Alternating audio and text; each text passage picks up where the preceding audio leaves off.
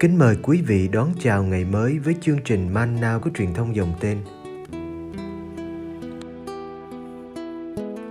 Chương trình hôm nay gồm có những mục sau.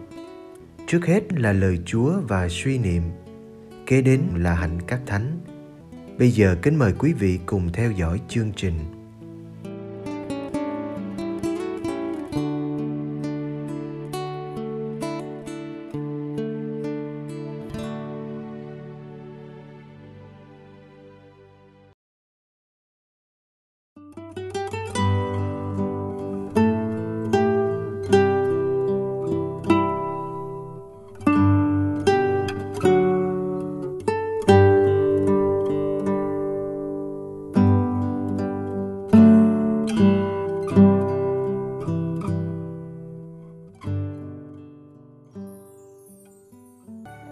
Hãy ngồi chỗ cuối khi đãi khách hãy mời những người nghèo khó Luca chương 14 từ câu 7 đến câu 11 Một ngày sa bát kia, Đức Giêsu đến nhà một ông thủ lãnh nhóm Pharisêu để dùng bữa. Họ cố dò xét người. Người nhận thấy khách dự tiệc cứ chọn cỗ nhất mà ngồi, nên nói với họ dụ ngôn này – khi anh được mời đi ăn cưới thì đừng ngồi vào cỗ nhất, kẻo lỡ có nhân vật nào quan trọng hơn anh cũng được mời. Và rồi người đã mời cả anh lẫn nhân vật kia phải đến nói với anh rằng xin ông nhường chỗ cho vị này.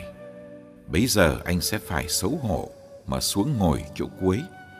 Trái lại, khi anh được mời thì hãy vào ngồi chỗ cuối để cho người đã mời anh phải đến nói xin mời ông bạn lên trên cho thế là anh sẽ được vinh dự trước mặt mọi người đồng bàn. Vì phàm ai tôn mình lên sẽ bị hạ xuống, còn ai hạ mình xuống sẽ được tôn lên. Rồi Đức Giêsu nói với kẻ đã mời người rằng: Khi nào ông đãi khách ăn trưa hay ăn tối thì đừng mời bạn bè, anh em hay bà con hoặc láng giềng giàu có, kẻo họ cũng mời lại ông và như thế ông được đáp lễ rồi. Trái lại, khi ông đãi tiệc Hãy mời những người nghèo khó, tàn tật, què quặt đuôi mù. Họ không có gì đáp lễ và như thế ông mới thật có phúc. Vì ông sẽ được đáp lễ trong ngày các kẻ lành sống lại.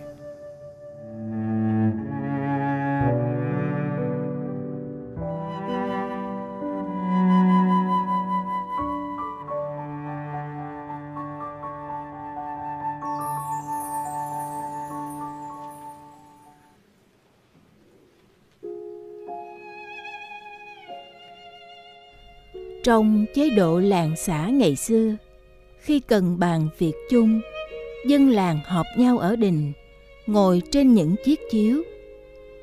Chiếu được trải theo địa vị cao thấp. Người chức sắc, cao niên, đỗ đạt thì ngồi chiếu trên.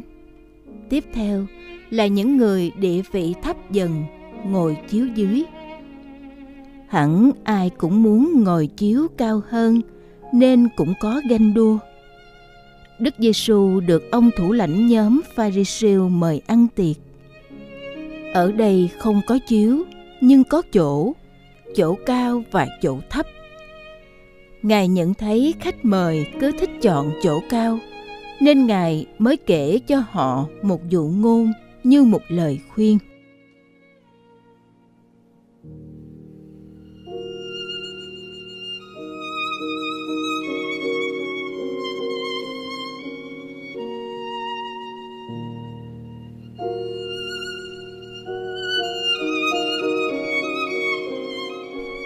Đức Giêsu khuyên họ khi đi ăn cưới đừng ham ngồi chỗ cao, kẻo bị chủ tiệc mời xuống để nhường cho bậc vị vọng hơn. Như thế, rốt cuộc lại phải xấu hổ xuống ngồi chỗ thấp nhất. Ngài khuyên họ nên chọn ngồi chỗ thấp nhất. Biết đâu chủ tiệc sẽ đến nói mời bạn lên cao hơn như thế, bạn sẽ được vinh dự trước mặt mọi người dự tiệc. Lời khuyên trên đây của Đức Giêsu có thể bị hiểu lầm, bị coi là một mánh khóe để tìm thành công. hay chỉ là một bài học khôn ngoan về cách ứng xử thật ra đức giêsu không dạy người ta giả hình ngài dạy ta sống khiêm tốn thực sự ngài đụng vào những cái, tự mà ai cũng có. Tự phụ, tự đắc, tự hào, tự kiêu, tự mãn. Ai cũng thấy mình xứng đáng ở chiếu trên và chỗ cao. Các kinh sư và người pha ri siêu thường chọn chỗ cao trong hội đường và trong đám tiệc. Đức giêsu nhắc nhở ta về sự sắp xếp của thiên chúa. Ai tôn mình lên sẽ bị thiên chúa hạ xuống. Ai hạ mình xuống sẽ được thiên chúa tôn lên. Ngài khuyên ta đừng đánh giá mình cao, đừng sợ mất mặt, nhưng hãy để thiên chúa lo liệu cho chỗ của mình.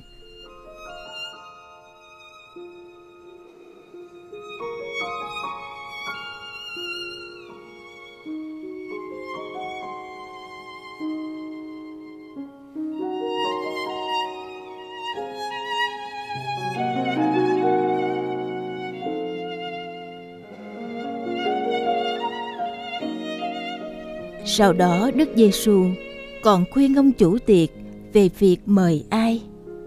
Đừng mời bạn bè, anh em, bà con hay láng giềng đại gia, nhưng hãy mời người nghèo, tàn tật, què quặt, đuôi mù.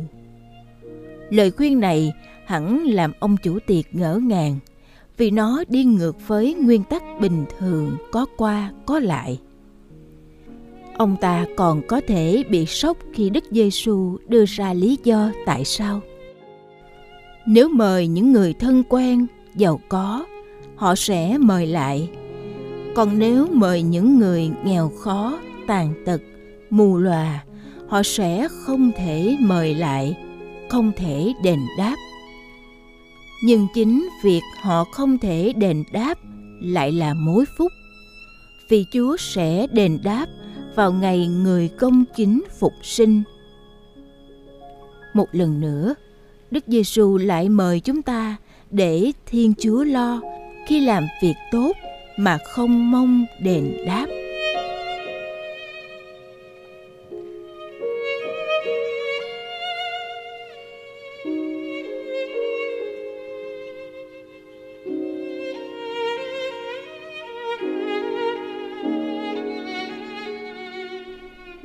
Đức Giêsu hay mời chúng ta làm những việc khác thường vì Thiên Chúa có cái nhìn rất khác với chúng ta.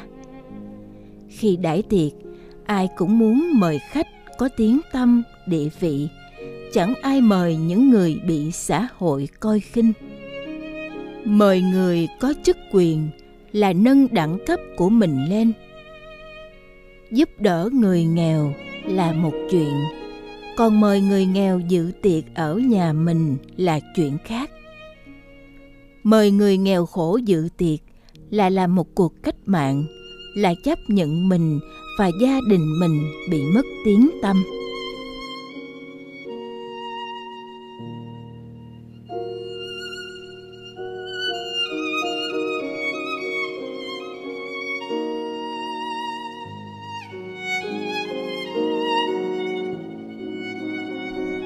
Hội thánh không chỉ hiệp hành vào ngày tận thế, khi những người nghèo, tàn tật, đuôi mù, què quặt được vào dự tiệc trong nước thiên chúa. Hội thánh cần có chỗ cho mọi thành phần từ bây giờ để ai cũng được nói, được nghe, được tham dự. Không ai thấy mình bị kỳ thị hay bỏ rơi, nhưng vui vì được đóng góp cho cộng đoàn dân Chúa.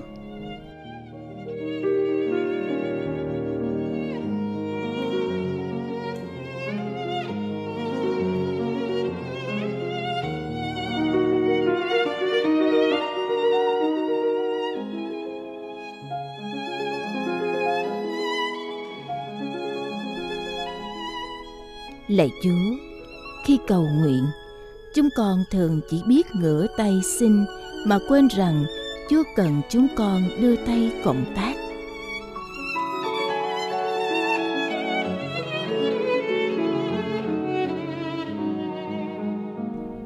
Chúa muốn ban ơn cho trái đất bị tàn phá qua tay chúng con. Chúa muốn chữa lành cho nhân loại khổ đau qua tay chúng con. Chúa không hiện ra để giúp từng người, nhưng Chúa muốn đến thăm họ qua sự hiện diện của chúng con. Chúa thích chúng con làm nhịp cầu để Chúa tuôn đổ tình thương trên mọi loài thụ tạo.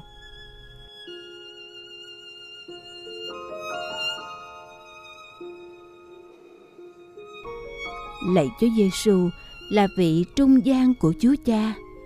Xin dạy chúng con làm trung gian theo cách của Chúa, nối kết những khác biệt, xóa bỏ những loại trừ, hàn gắn những vết thương và coi kẻ thù như bạn. Nhờ đó, nhân loại hôm nay được hòa giải với nhau và với thiên chúa. Amen.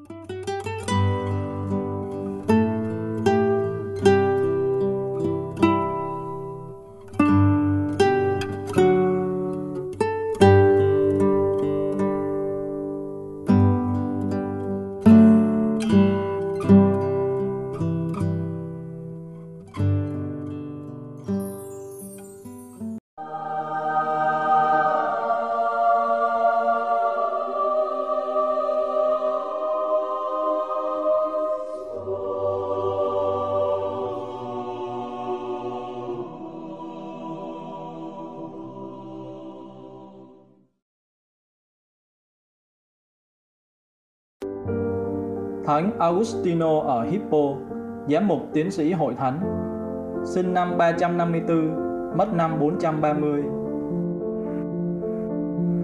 Aurelio Augustino sinh ngày 13 tháng 11 năm 354 tại Tagaste, Numidia thuộc Bắc Phi Châu. Cha ngài là người ngoại giáo, mẹ ngài là thánh nữ Monica.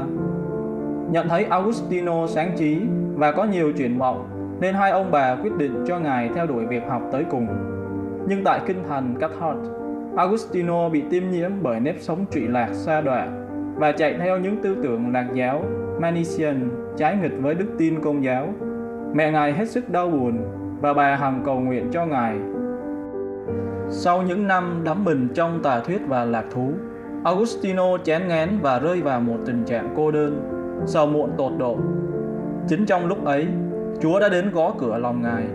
Chỉ một câu thánh kinh, đừng sống theo dục tình và lạc thú dâm ô nữa, nhưng hãy mặc lấy Chúa Giêsu Kitô đã khiến đời Ngài chuyển hướng hoàn toàn. Ngài bắt đầu nghiên cứu giáo lý công giáo theo sự chỉ dẫn của Đức cha Ambrosio ở Milan và Ngài đã được rửa tội năm 387. Lúc đó Ngài đã 33 tuổi. Mẹ Ngài qua đời, Ngài trở về Cathars và bán hết tài sản cho người nghèo sống một cuộc đời khổ hạnh và sám hối trong một dòng tu. Sau đó, Ngài được đề cử làm giám mục thành Hippo năm 396. Sự khôn ngoan và thánh thiện của Ngài đã giúp cho giáo hội Phi Châu tiến triển rất nhiều. Ngài còn để lại những bộ sách quý giá về thần học, minh giáo và chú giải thánh kinh. Trong suốt khoảng thời gian làm giám mục, Ngài còn thể hiện một tinh thần khiêm tốn và tình huynh đệ bác ái tuyệt hảo đối với các linh mục dưới quyền Ngài. Thánh nhân qua đời ngày 28 tháng 8 năm 430 tại Hippo, hưởng thọ 76 tuổi. Mộ thánh nhân được an vị trong vương cung thánh đường San Pietro tại Cielo d'Otro, Bavia, thuộc miền Bắc nước Ý, nơi giữ hài cốt của thánh Agustino kể từ năm 725. Ngày 20 tháng 9 năm 1295, Đức Giáo hoàng Bonifacius thứ 8 đã tuyên phong thánh Agustino ở Hippo cùng với thánh Ambrosio, thánh Gregory cả và thánh Jerome là các thánh tín sĩ của giáo hội Latin. Là Kitô hữu lúc 33 tuổi, là linh mục lúc 36 tuổi, được tấn phong giám mục lúc 41 tuổi.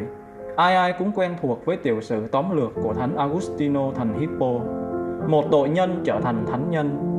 Nhưng có thực sự biết về cuộc đời thánh nhân thì điều đó mới có giá trị.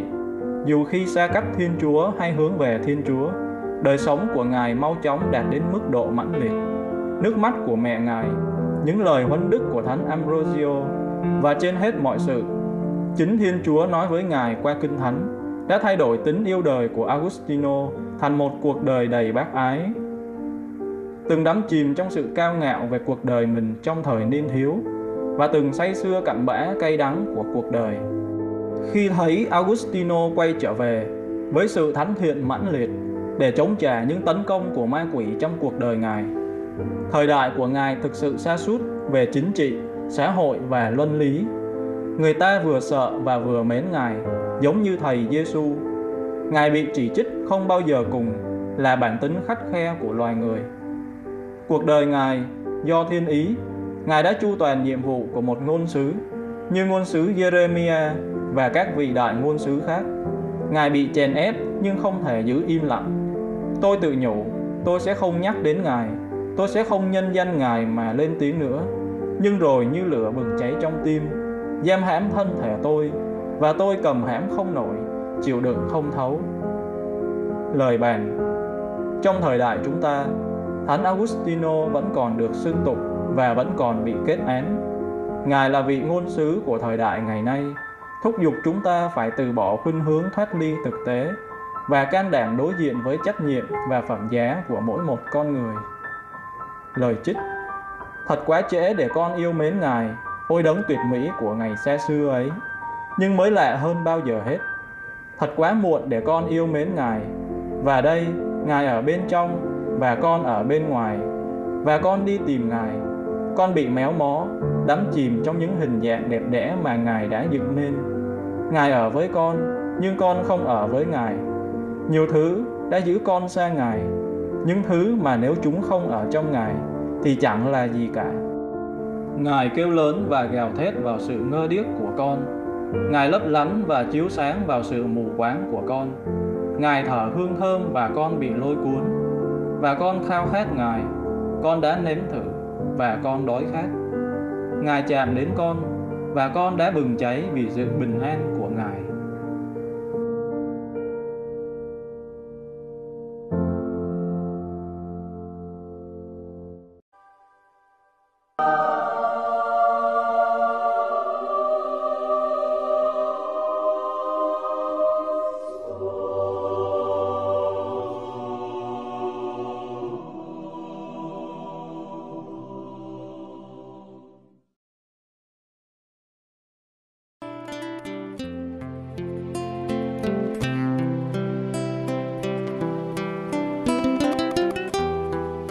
Cảm ơn quý vị đã theo dõi chương trình.